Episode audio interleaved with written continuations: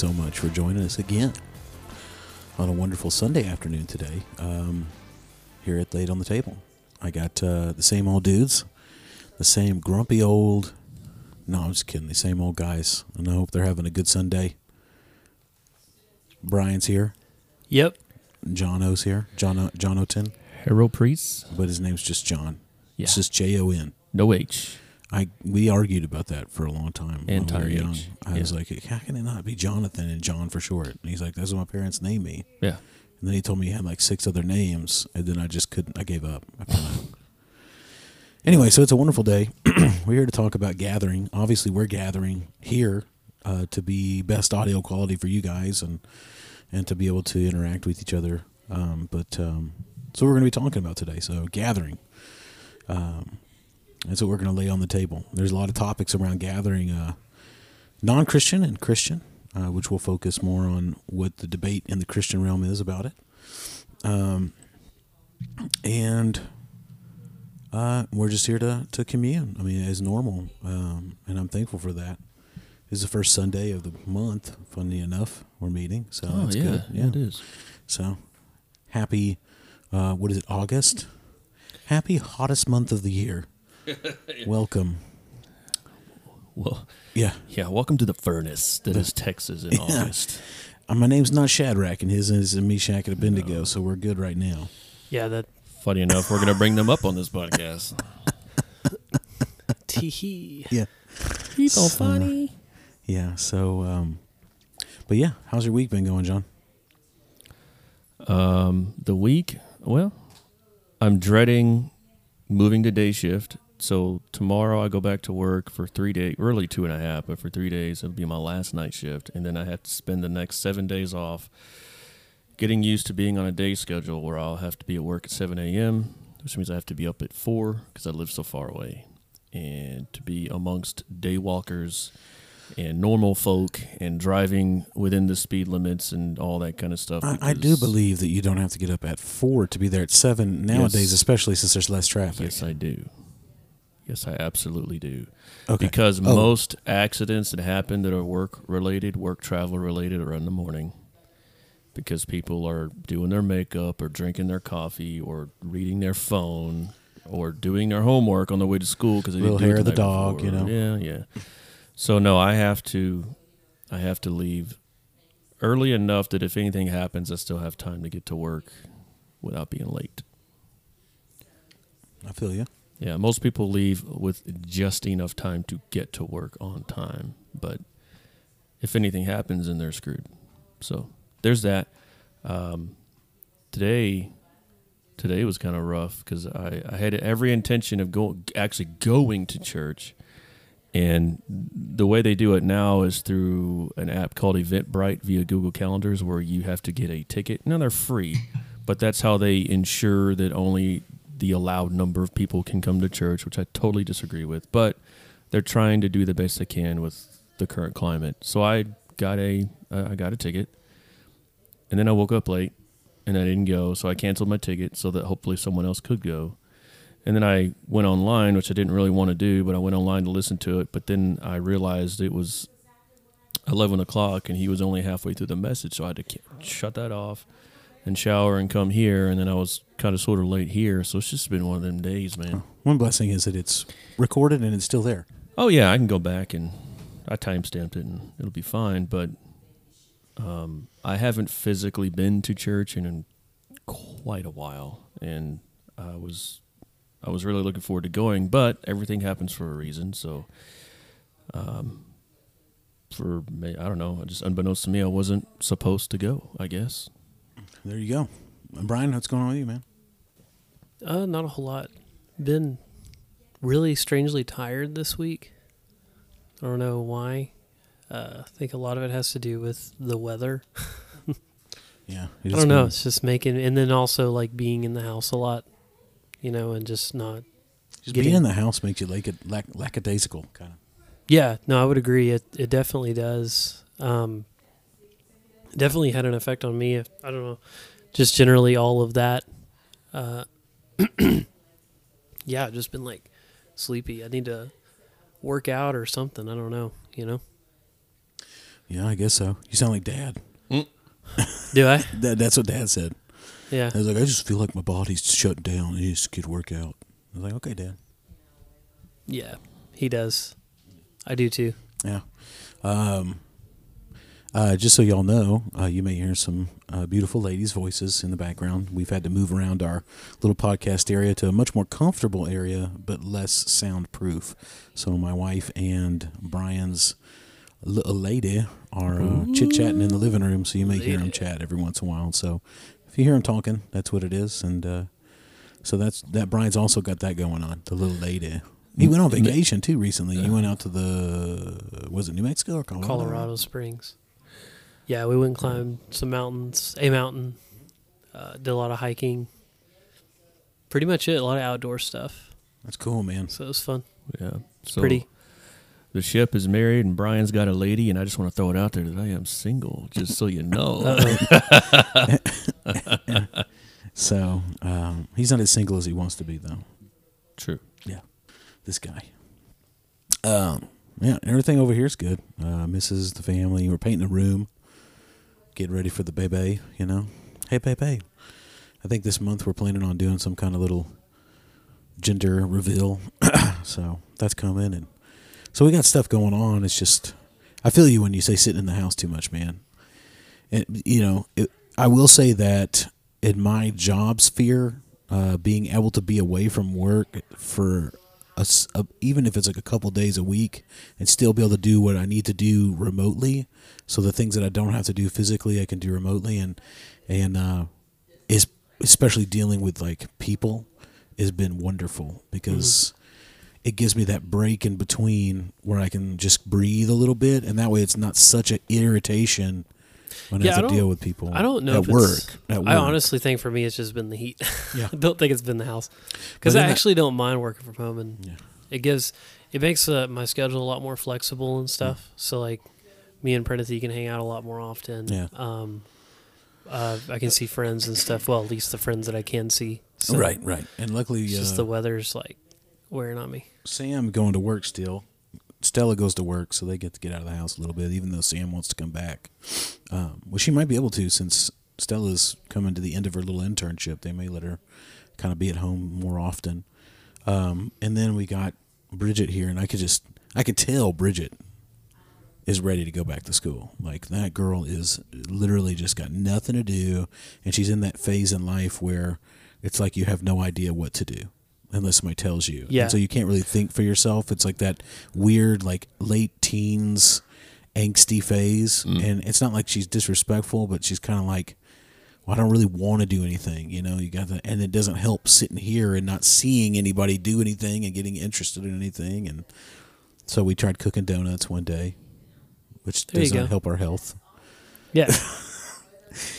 And, and Sometimes you just got to live a little. Yeah, so it's been fun. I've been having her try cooking experiments, but aside from that, today um, we have been discussing and and we we uh, disagree on some things and agree on some things like as normal, and so there has been news in the evangelical realm um, in the beginning of this COVID scene. Uh, every establishment was shut down, no matter what the establishment was, unless it was like a grocery store. And then of course, the there was the guidelines in which you were to follow, um, which weren't as strict, but they were there. Um, so every establishment was shut down, including churches. So there was no this place can be open or that place being open. This gathering can happen. This gathering can't happen. Kind of idea going on. And as this whole thing has kind of progressed, we've gotten like new evidence of how lethal it really is or isn't, and so forth and so on. And then certain states um, where we have some predominant churches, uh, especially in the more reformed path, um, they're telling them again they need to do a total shutdown, but only these kind of establishments where these other establishments can stay open. And of course, due to the social unrest, which we we kind of touched on that last time, there's a lot of rioting and, and, and which is negative, but there's also protesting, which is fine. That's our First Amendment right going on, and those gatherings are still happening. But yet, you know, they're saying that certain establishments must be shut down. Um, and so, in the evangelical realm, you have churches in uh, like Northern California Uh, the most notably being uh, Grace Community, which is John MacArthur's church, uh, who have decided, unlike in the beginning when they did shut down their doors with everyone else, uh, to keep their doors open. And so there's been a lot of uh, chit chat amongst the communities, and amongst the body, and amongst the web about that uh, des- d- that decision, along with a couple other churches out there that have made a similar decision. And so we're kind of going to lay that on the table today and see what we think. Is in, the beginning we were, our podcast said, you know, was under the guise that everyone was shutting down. This wasn't a pick and choose, um, and there wasn't these great riots happening. We we said, you know, we should submit to our governing authorities because God has put them in place. Um, but then all of a sudden, toward the end, it seems to be changing. So let's touch on that, guys. So okay, yes, there there is scripture that says that we are to obey the laws, and it, and it, and it does say that the governments are were instituted, or that the leadership of any government on earth was put forth by God. You know, He appoints the leaders and whatnot, and that we are to um, abide in whatever government we've been placed in. And there are non-believers and even some believers that that's that's where the line is drawn, and that's just how it is. But there are instances in Scripture, uh, and and I'll, I'll just I'm going to use a couple of Old Testament. I think Aaron's going to be using some out of the New Testament, where a a government mandate um, is instituted that is in strict violation of God's laws, and it's at that instant that we as believers are not to be held uh, or or to not violate God's law in order to appease a government of man, even though it was instituted by God. That government was. So, you know, with with the with the closing of these church or with the order to close these churches, that's one of the things that is in that would be a direct violation because it, it denies the body or the body of Christ or the church. You know, I use that interchangeably. It denies them two things: one, the assembling of God's people, which we are commanded not to forsake, and two, it it prevents the worship. You know, because before before at least in California, before they said close the doors, they said no singing. Well, that's praise and worship, and the very same thing happened uh, in uh, Daniel's time with uh, what king was it? It's in, Dan- it's in Da- Daniel six. Never, never. No, no, no, no, not that one. Not that. Not yet. I'm getting there. All right. Uh, so it's it's Daniel six, uh, and I and I, ha- I started around verses uh, six to twenty three, um, where the king establishes an injunction uh, and signs it that uh, basically no one can pray to or worship uh, the Jewish God and anyone who does will be immediately thrown into the uh, the lion's den. And the very day, Yeah, I that- remember that now. yeah, uh, the very day that that is signed, you know, it, it speaks of Daniel going to his house upstairs to his room, but that has windows, uh, and he bows down and gives thanks to and praises God. But it says it, he didn't do it just because, like we're not, he's not stirring the pot. In that very same verse, it says that this, this is what he's always done. So this is nothing new to him. He's he's always it was his custom three times a day to praise God. It said he would face Jerusalem from wherever he was at. Okay.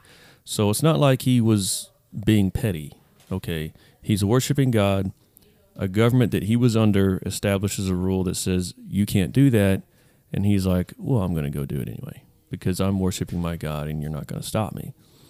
So he he was witnessed doing that. He was detained or arrested and he was thrown into the lion's den. And Daniel knew that that's what could very well happen to him. He may have even expected it, okay? Right. But but even knowing in the face of certain death that that that's what would happen to him worshiping God, he did it anyway. That's that's obedience. He's he's following the law of God over the law of man. Now I'm not saying that that's what it's going to come to here with with the current situation. It could, it is possible, Right. And it will later on you know, under a different agenda. But as of right now, I'm not saying that's that's what we're facing. But what we are facing is is you know you've got the government saying, "Hey, you can't worship God Almighty," and the church, as all churches should, saying, "Yeah, we're going to anyway." And um, another example is, uh, which is King Nebuchadnezzar, uh, is uh, further back in Daniel, is chapter three, where uh, a statue is made of Nebuchadnezzar's golden statue. Yep. It's probably pretty big. And a decree was made that at any time, uh, an annou- I'll just call it an announcement. Now, in, in the scripture, it talks about a horn, a flute, or, or just some sort of um, something sort of like the Muslims call a prayer, which Right, tells right. them, "Hey, it's time to get down on you know whatever." Right. Same same thing. At, at, at any time that was to happen, everybody who who heard it had to stop what they were doing and bow down to this statue of Nebuchadnezzar and worship him. And uh, you know, we got these three dudes that I'm not going to say their name because I always butcher it every time. Shadrach, Meshach, and Abednego. Okay, Abednego. There you go. Uh, we're like, yeah, we're not doing that, and so they didn't. And hands were laid on them, and they were taken before the king, bound, and thrown into a furnace. Now, the king was so upset at, at their disobedience, so to speak, that he. Th- this was a normal punishment. People were thrown into this furnace for whatever. It was turned up a little hotter than It, normal. it though. was turned up seven times hotter. In fact, it was turned up so much that the guys that, that took them to throw them in the furnace were also consumed from the heat. Okay. Yeah. And again, uh, as as Daniel knew, these guys knew that violating this decree was going to get them in some serious trouble, but they did it anyway. Um, now, granted, they just like Daniel, they were protected, they were delivered, they were preserved, and it was all done for the glory of God, not their glory. It wasn't like, well, I'm going to I'm going to disobey you because uh, you know I'm special. Right. It wasn't No. a. It wasn't a. Um, it wasn't an aggression from their No. or a vengeance or a or a. It wasn't in that form or fashion at all. It was the fact that they they saw yes, governing authorities are here, but ultimately they're to be subject to God as I am subject to God. Right. Right. So so you you know fast forward to today, and you've got these these churches that are that have publicly stated, no, we will remain open, we will have worship, and anyone who wants to come can come, uh, and if you don't want to come, then you don't need to come. Um, there's even a church in Nevada. It's um, what was it called? Yeah, it's going on over there in the west. Calvary well. Chapel East, I think is what it's called, Mhm. or Calvary Chapel. It's in Nevada, but anyway, their their issue is a little bit different. So the casinos over there are allowed uh, fifty percent capacity, but the churches are not, and so they fought back and saying, "Hey, that's." They didn't necessarily fight back, but they're petitioning for the same treatment. Okay, Right. Right. and they were denied. Right. Now, I don't know if the church is going ahead and allowing their full congregation to come in or not. To be honest with you, I hope they are. That's what a church should do. And you know, you're going to have some people that don't want to rock the boat. Oh, no, we'll just, you know, we'll we'll follow the rules. But what my take on all this is is that these whether you're in California or Nevada or wherever you may be that that that hasn't hit the news that this is going on, these restrictions are church specific. Okay, they're not you know other other in the beginning you know bars and and whatnot were forced to close but now they can remain open some of them to full capacity some not here in texas i think they can only be at 50% i think uh, but you know there are areas where the where only the churches are denied either full um, activity or full attendance or or just no attendance and so here you are, just like Daniel, just like Shadrach, Meshach, and Abednego. Hey, I said it right. Yeah. You know, you're faced with, you know, what do you do? And, you know, it, it's easy to say, just, you know, sitting in a chair, talking through a microphone, or sitting in your car listening to this, oh, you know, I would stand for God. Well, would you? Yeah. You know, I mean, you won't know until it happens. I certainly hope I do, and I trust that God will give me the faith to do that if it happens. I've kind of heard it said in the in the chatter around the the interwebs, you know, about you know, well, this is civil disobedience and this ruins the witness of a Christian. And and you're going to get into this a little bit with Paul in in Acts Well, about. it's, it's Peter, but Or I'm sorry, Peter. We'll, we'll get there Um, in a little while. Yeah, where you know you've you've got a group of people that see it as civil disobedience. This is ruining a witness, and we're not to cause derision and whatnot. And I'm like, well, I mean, to a point, we kind of are. You know, we're we're not of this world, and we're we're to live differently, and and there's reasons for that. And to just to just lay down and say okay, whatever, and let let the body be steamrolled over by a ungodly um, leadership is not what we're called to do. Right, right, right. I mean, you see it all over the Bible, the different ways that that uh, people have had to deal with people of authority that did not agree with God or Christ in that matter. Um, but Brian, go ahead and throw your piece in there, man. I think that John um, got the point across with um, as it as with like was it uh, Jesus saying that you know you render to Caesar what is Caesar's, God to his God's, and I think that um, it's good to be reminded of that during times like this. However, I will say, at least from because that was the curiosity I had going into all this was how are other religious institutions being treated in California? Right. And from what I've seen, actually, um, even I'm reading an article right now from the Los Angeles Times, which is uh, about how mosques are adapting to coronavirus shutdown. Apparently, they're not allowed to meet either. Um, so, I think the one thing that I would have, if so, I would say like going back to MacArthur's um, argument in the blog post, the one thing I would hold in contention would be the specific sort of very specific attack on um, on churches only. Does that make sense? Yeah, I mean, they're not really even mentioning mosques, and now maybe it's in the fine writing if you get to the actual mandate, but you know, publicly, they're not saying, uh, you know, shut down the mosques. Shut down. They're saying churches in Well, specific. Yeah. And I mean, to Which in any devil advocate, I would say any, like any worldview, if you say church, typically you're going to think that's a, Yeah, either a Catholic well- church or you're going to think it's some sort of Christian ideology based church.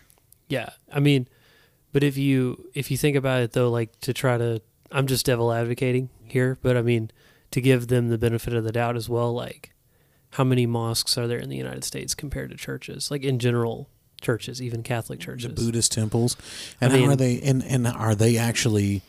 I guess and and So when I I, I Yeah. mean, it, Go ahead. church would resonate more with American culture than like well, all the mosques are shut down. It's like well, I don't even know where a mosque is near me. You know. That's true. So they say here on the order itself on their website, the current order is um, for the state of California. Let's see what's closed. Um, public events and gatherings like live audience sports, we get that. That makes sense. Um, nowhere actually do they mention specifically in the closures, which Mhm. is surprising. I didn't actually didn't expect this, but they don't actually mention churches at all, nor religious gatherings in this list. Yeah, in that list, yeah, which is Um, they actually don't mention it. They mention it though below what is open with county variance. No, not even there. I think he did it on the video, did he not? I I didn't finish it, so that would be would have been. So we're bad. We're bad, everyone. Yeah. We didn't finish watching the whole video. Unfortunately. Um, but I mean, more of this talk I think was more to pick apart some of the things like MacArthur was saying, because I mean, you know, being the man of God that he is, it's a big deal when someone comes out and sort of draws the line like that.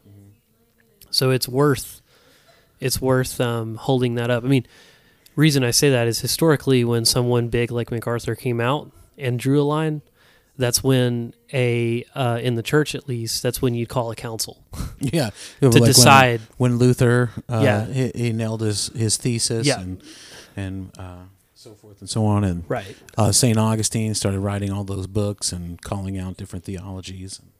Yeah. So to, I'm not to be specific on that. I was just saying that I think that's probably the one thing when I was reading through. So, um, at least from MacArthur's perspective, he framed the argument mostly around um, what he so he started with the premise of John, what John started with. I I would think that was good because some there are gatherings and churches around the world that probably do need to be reminded that we don't actually follow the government. Um, he makes a point in here, which I think was actually really important as well, which is um, which is that he says an additional point needs to be made in this context. Christ is always faithful and true. Human governments are not so trustworthy. And then he goes on to say that um, that or sorry, above it, he says that notice we are not making a constitutional argument, even though the First Amendment of the United States Constitution expressly affirms this principle in opening words Congress shall make no law respecting an establishment of religion or prohibiting the free exercise thereof. The right we are appealing to was not created by the Constitution. It is one whose unalienable rights granted solely by God.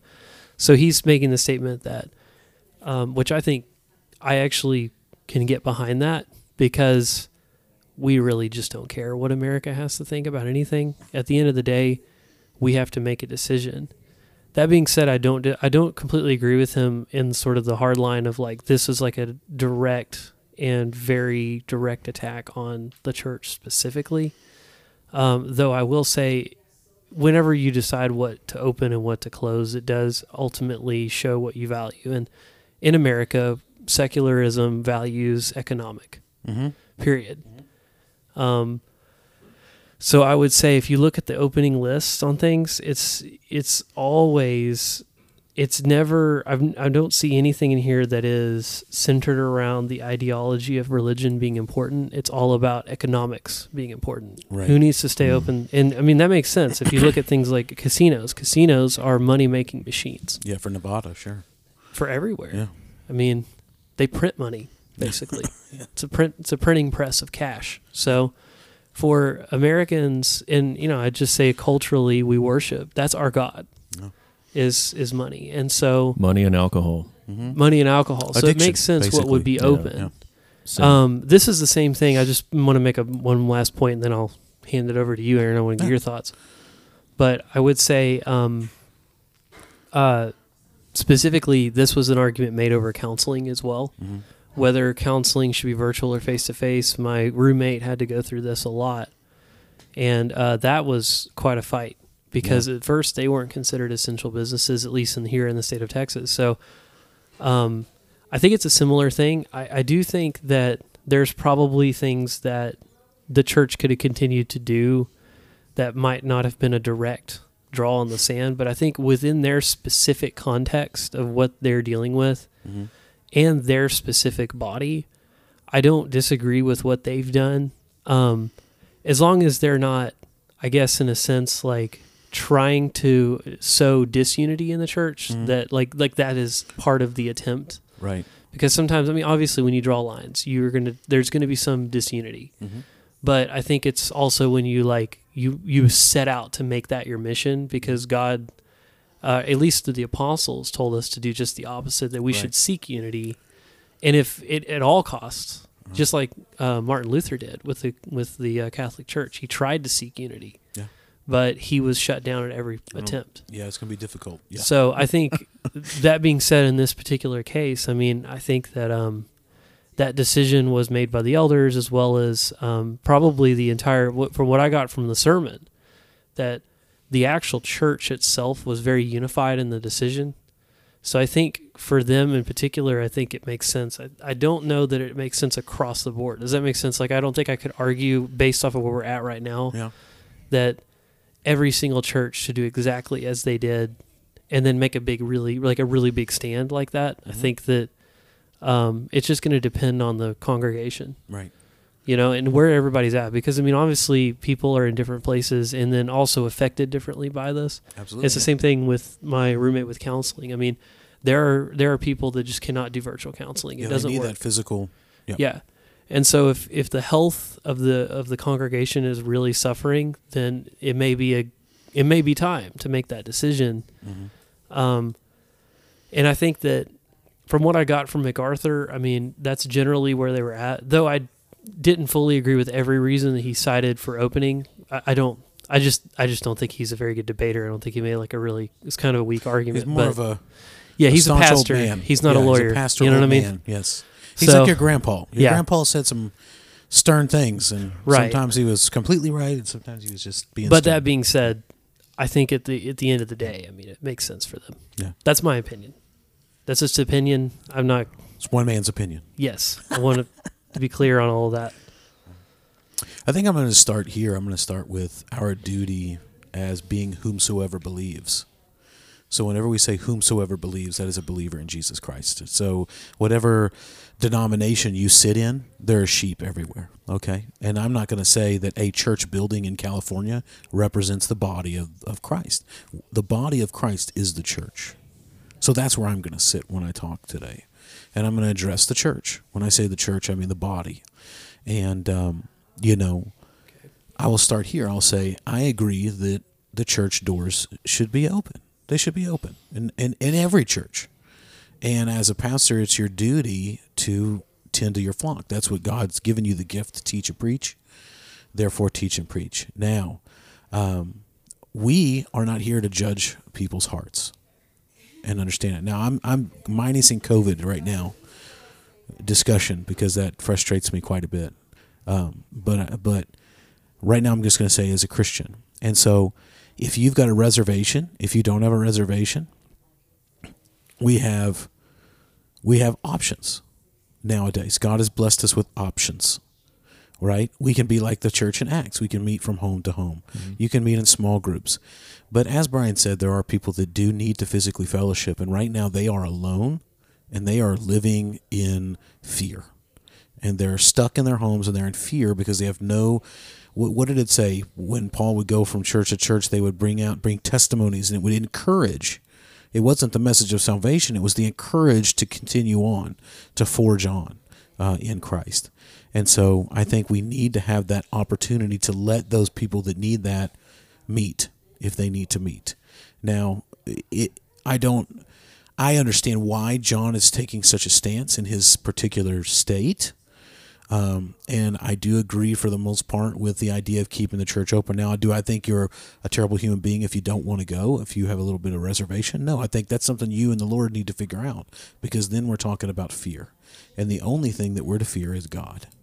Uh, we're not to fear anyone or anything on this earth over God. Why? Because when we take our last breath, that and our body dies, our spirit continues into heaven with Jesus Christ, or into eternal damnation. So we need to understand that this is a temporal time.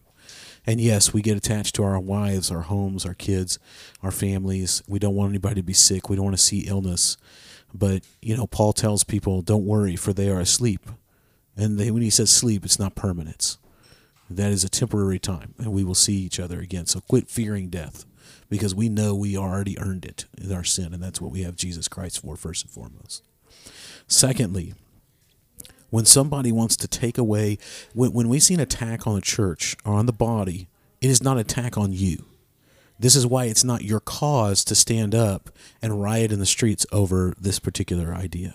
Now, if one man or a church feels that they want to be more outspoken than the other, that's fine. But it is not our cause because who they're attacking is not you. What they're attacking is what's in you, and that is and that is Christ. They don't like Jesus and they don't like you talking about Jesus, and they don't like us me saying Jesus four or five times in a row. Jesus, Jesus. This is a problem for them. Hmm. And when you say that name, people don't believe the power of the name of Christ. It's not like the, I'm some kind of charismatic spiritual guy, but you say Jesus around the right people, they literally will become very adverse to you. Yeah. I don't want to hear about this Jesus. I mean, one of my my fathers, one of the my my my, my biological father, I have a stepdad and a they've both been in my life pretty much since I was born. So when I say my father in this particular instance, I'm talking about stepdad, and I tried to talk to him about, you know, I know, you know, Papa and Granny or Grandma and Grandpa were, you know, very in church. What happened? Why don't you want to be in the church? He's like, I don't believe. And I said, Do you have a problem with like Jesus Christ or what? He just he he loves me to death, and I love him. But that name just got him angry, and he turned to me and he goes, "My bones will be in the ground over there when I die. So come visit them all you want, but that's where I'll lie." And that was it. And so, you know, that's my father, earthly father, who I love. Um, and he says that. So we need to understand that whomsoever believes, so this is for believers. Um, when it comes to boldly speaking the name of Jesus Christ, providing a place for people in need to get away from the things that are open drugs, alcohol, gambling, monetary gain, all the addictions of this world, the church is an open door for a sanctuary to get away from that. It is a sanctuary to bring peace and love and joy of Christ. So I want to offer that opportunity to anyone who needs it. Whether that mean a homeless man that walks in my door, whatever that means, my church needs to be open for whatever God brings its way. Um, and I think that's what we need to do. But me, I take strength from Acts chapter 4. Um, this is when Peter uh, heals the man at the beautiful gate, and he gets healed, and he goes out and he's preaching in this chapter, maybe chapter three and four. I don't know, but I'm going to go to chapter four. And they, the Pharisees, Sadducees, violently take them in, and they tell them, "Do not continue to basically preach this name." So they weren't mad at Peter in specific, I know he had a counterpart, but right now it's slipping my mind. They weren't mad at Peter in specific. They were mad because Peter was preaching about Christ, who they crucified. Right? We don't want to hear this name. So that is what I believe is much bigger issue than the government. If you're telling me that you want to stifle my voice, stifle my opportunity to give someone the gospel, stifle the needs of the body of Christ because of the fact that you don't agree with it or do you, you want to use a pandemic, whatever you want to use, when there has been many pandemics in this world and people have survived and people have gone on to see their maker. So it has happened and this isn't the first time. Okay. And to act like a pandemic that has a very high success rate for getting over it is a huge issue, then that is an issue. And people come back at me, even Christians. Well, you have to remember that most Christians in the United States are above the age 35 and they're most at risk for being ill. Yeah, that's fine. If you want to go and risk being ill, go to church. If you feel convicted to go to church, go to church and gather with your fellow Christians. If you happen to get ill, then it looks like there's a pretty high success rate for you to get over it, but it's going to suck to get sick. It always does. Flu season's terrible. I don't like getting the flu. Nobody does. Okay, nobody likes getting sick. So that's where I'm going to stand on the COVID portion of this. But let me bring up this chapter and these verses real quick. So after they get released, um, they go back to the to the church and they begin to deal with things. And I think this is a very good um, outline for how we should be dealing with any issue that we face persecution wise, uh, whether it is to close our doors, whether it is to stifle our voice, whatever that may be. Um, because as we saw in the autonomous zone, there were preachers that would go through there and they would get beat up or kicked out because they don't want the name of Jesus in the autonomous zone or in the anarchist zone. That's not about Christ. And so if the world turns into that, then the last thing they're going to want to hear is Jesus. Um, before I even get started, let's preface this with there are countries where people have to figure this problem out all the time. Hmm. They cannot gather. They literally are not allowed to gather. Um, like but Iran and China right, and yeah. Pandemic be damned, they're not allowed to gather. Yeah. And they have to figure this issue out all the time. Mm-hmm. So I would say for any future research, I would look into a country where gathering as a Christian group to worship and praise the name of the Lord Jesus Christ is a, prisonable or um, defaming death, yeah. or decharactering uh, or punishable by death. Yeah. So before we even get started, let's be thankful that we live in America and we can even discuss this and deal with this in the evangelical realm. So as they come back, uh, it says they gather. It says they were released and they went to their friends and reported what the chief priests and the elders had said to them. And then when they heard it, they lifted their voices together. God said, uh, God and said, "Sovereign Lord." So then we have to recognize first and foremost, God is sovereign over this entire world. So He has a plan and it's going to be enacted whether we want to be a part of it or not.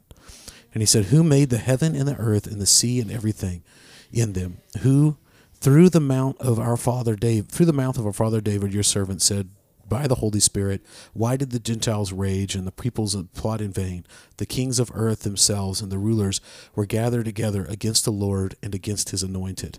For truly in this city we are gathered together against your holy servant, or uh, they they were there were gathered together against your holy servant Jesus, whom you anointed, both Herod, Pontius Pilate, along with the Gentiles and the people of Israel, to do whatever your hand and your plan predestined to take place.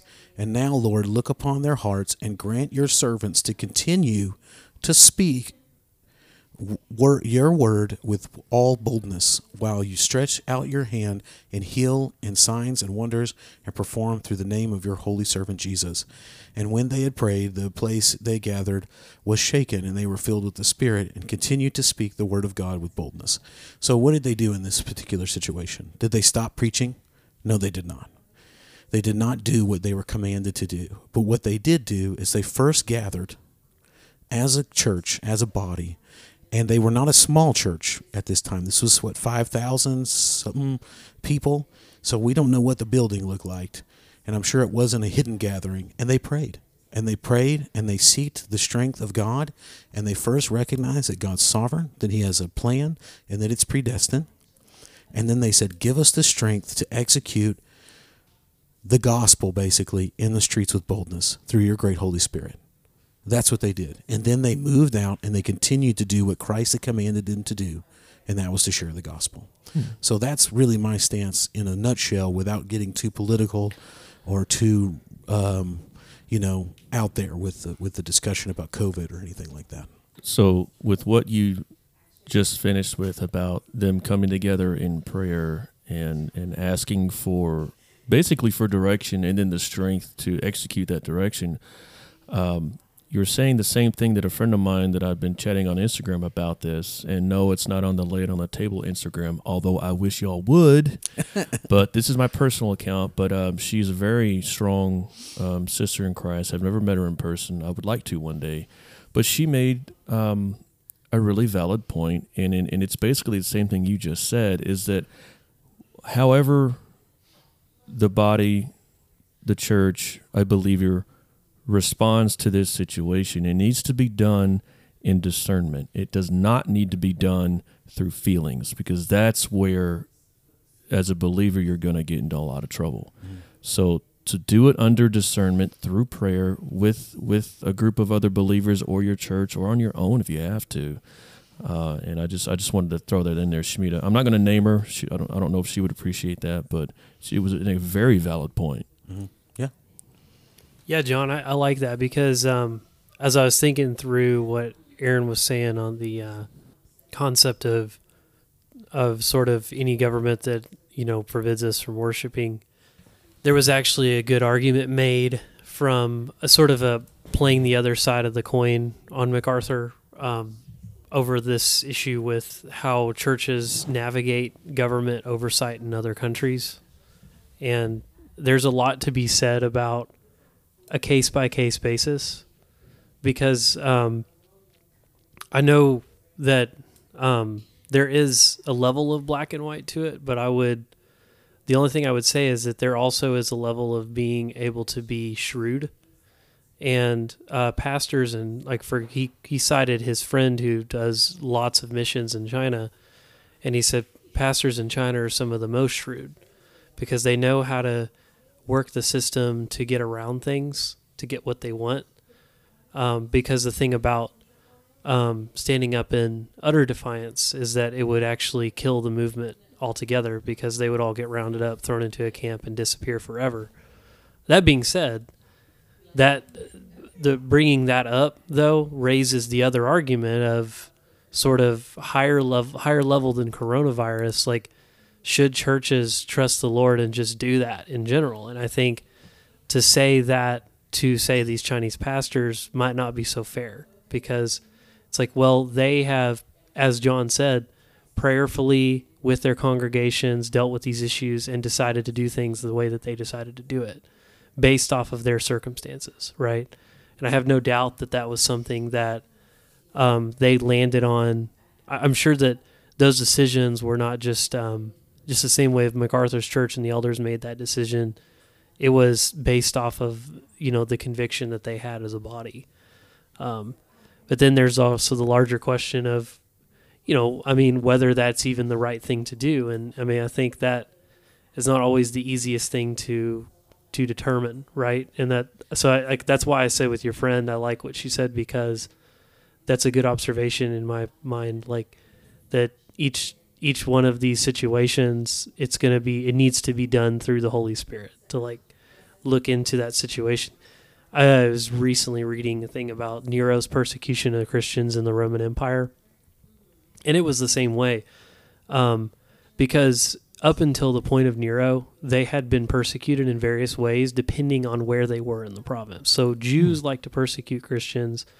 Some, like the Greeks, did not persecute them nearly as much. They persecuted them in different ways. Um, either, as we said, you know, you need to come to the temple and worship the Roman or the Greek gods, etc.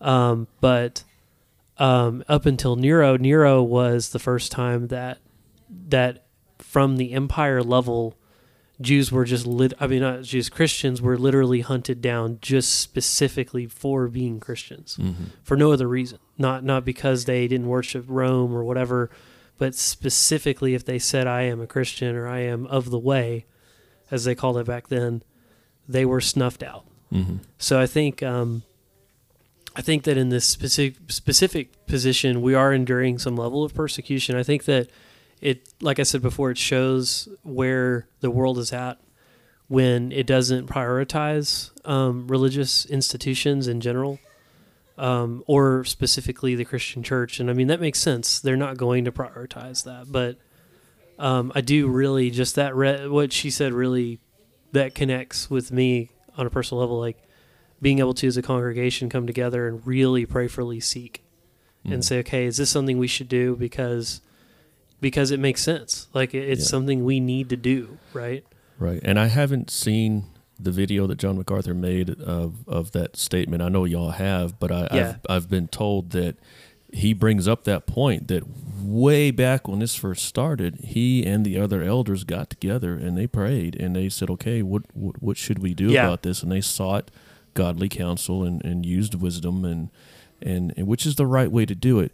And it, you know, I'm not going to say that God says, well, this church needs to stay open and this one should close their doors. But what I am going to say is that if you seek truthfully what you should do under the authority of the Lord, I mean, then then let Him speak, whether it be, you know, limit your capacity or Mm-hmm. just go full bore. Because I mean, you've got you know a church in California versus versus a church here in Texas. While we may believe the same things, there's probably different needs that need to be met both in and out of that church in its community, and Yeah. God God will speak to that to those people individually.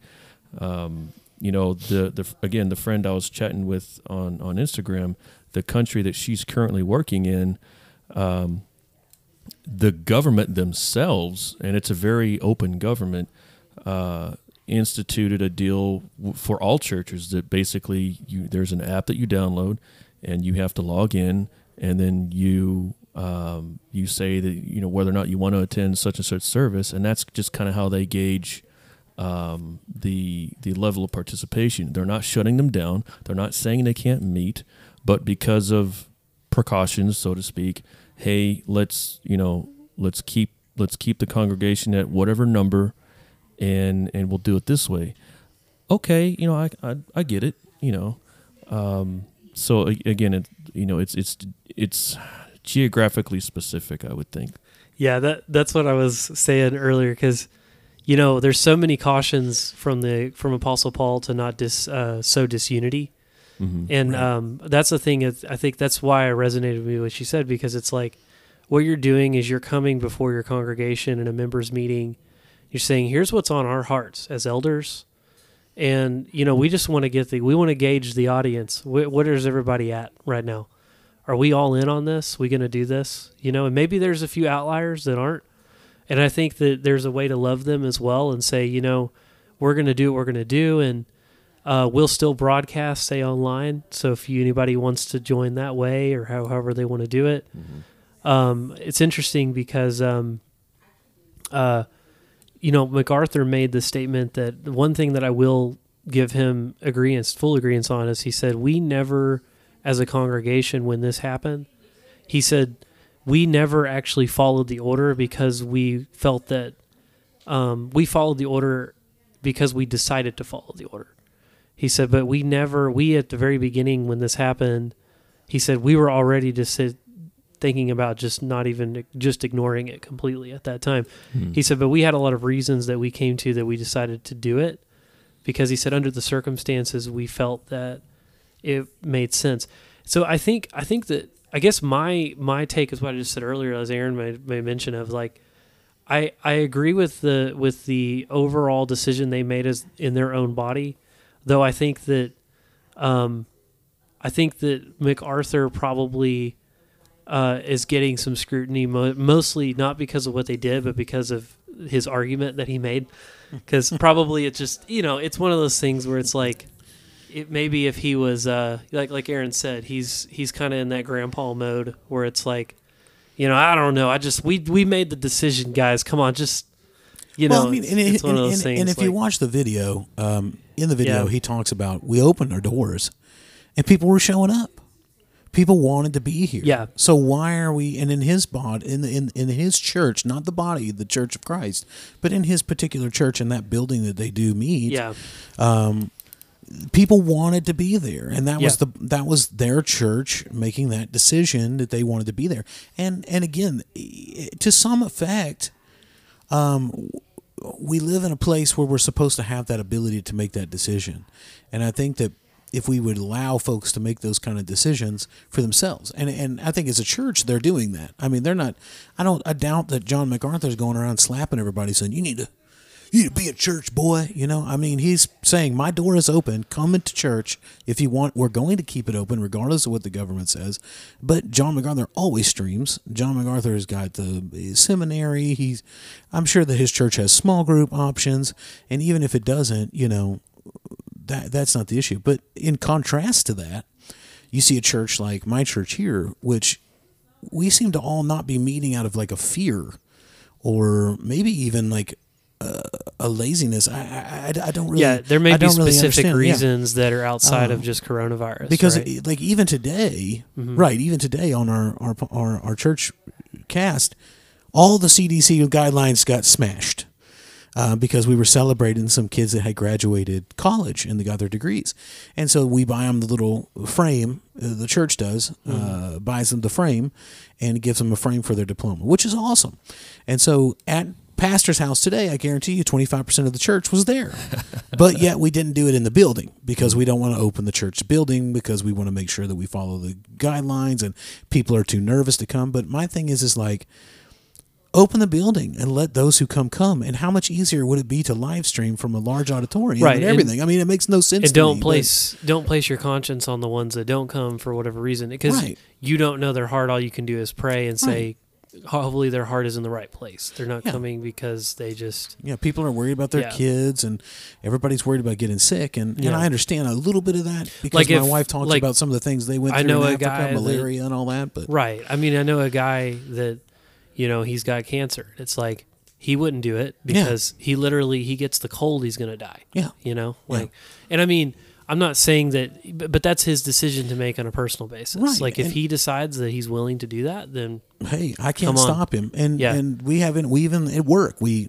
church out of it at work we had a, a luncheon a team lunch. And one of the guys, Don, he has a wife who's been struggling with cancer, and, and I think his daughter might be going through some illness.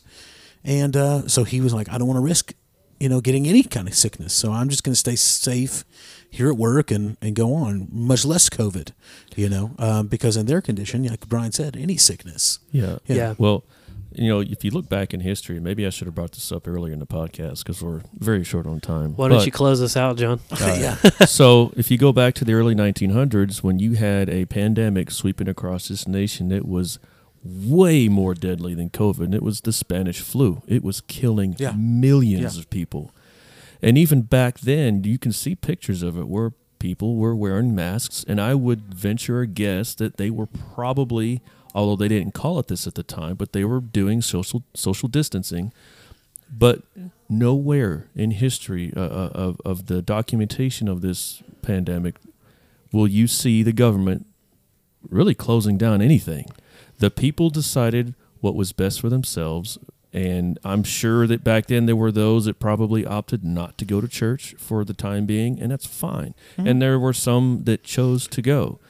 And I I know churches were open. There were businesses that were open, and it was it was, and, it, and this this this was a, a nationwide thing. This was huge. I mean, so many people died. Um, but you know, it wasn't. It, it wasn't. Um, what's the word I'm looking for? The government didn't intervene like they are now, and it's not Right. because they were impotent or they didn't care or they didn't have the manpower to do it. It was you know people lived differently. They saw things differently back then. Yeah. And so here you are with, and I'm not downplaying the virus. Yes, the coronavirus is real. Hey, yes, people real. have yeah, died. I'm not gonna. I'm not gonna lie. but there, the mortality rate for COVID versus the mortality rate for Spanish flu, vastly different. Right. Well, and I, I yeah, go ahead. Let's. Well, well, I was going to say think we that- can just I was going to say this. I think that the the strongest thing I can say Yeah. again a, a, as a, as a believer is that we cannot we cannot live in fear. Right. Uh, and, and just to give you a, a brief a brief ex- uh personal situation that I've been going through, I've been dealing with this a lot lately. Like I am so afraid to die. Like I don't know. I've been having this issue. I literally like I realized I had to pray so hard about this because I had a mental thought that my throat was closing up for like a week solid, and I couldn't breathe, and I, didn't even have the COVID. I was sitting here perfectly fine, um, and I just felt like it was, and, and it was just all psychological, and I and I kept having these dreams about being trapped in confined spaces, and and just and and not being able to breathe and stuff like that, and I even told Sam about it, and of course, you know, I love my wife; she directs me straight to God to pray, um, and I prayed about it, and I've been really, it, it, and I, I I got over that, and I felt relieved when I gave that to Christ, and I said, you know, if I die that way, I guess I have to die that way, but it's be it's only gonna be temporary, and um, you know, but it's scary. It's scary, and I know you guys are scared of dying. I mean, it's scary thought. It is not easy to deal with, but we need to realize that at some point we've got to to mature past fear and step out. And if you want to take precautions, shoot, go buy a Tyvek suit, dude. Wear it all the way up and, and put plastic on you. Everybody's gonna look at you like you're the abominable snowman, but who cares? Come come out, you know, and, and, and quit being afraid to to interact with the common man. And I mean, there's not that many people running around spitting on each other, and you know that's not going to be happening a lot. So let's just not be so in fear and worried.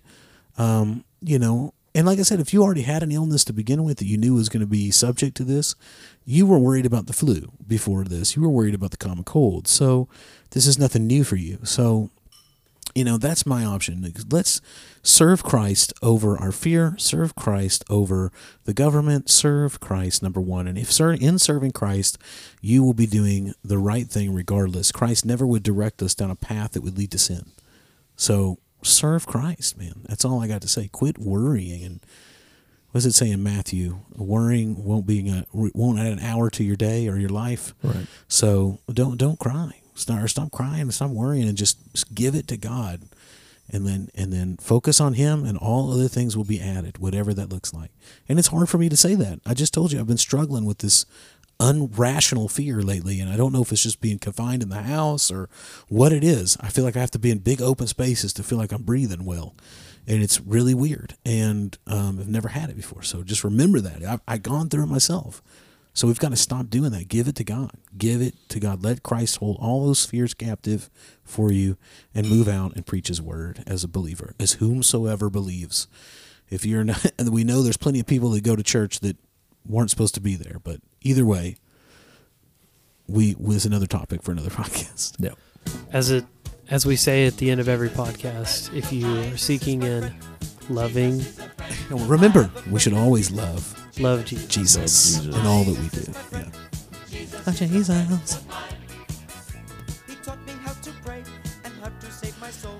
Thanks again, guys, for coming in. Thanks again, guys, for joining us. And again, these are all our opinions uh, based on the convictions that we have in our relationships with Christ. And we seek you, ask you just to continue seeking prayer. And if you have anything that you want to talk to us about, uh, there is an Instagram. Lay it on dot the table And John, his thumbs are itching. for reals. And I'm sure that if you send a message since he watches it, that I will also know about it because it'll probably come to my phone and Brian's phone if he's logged in.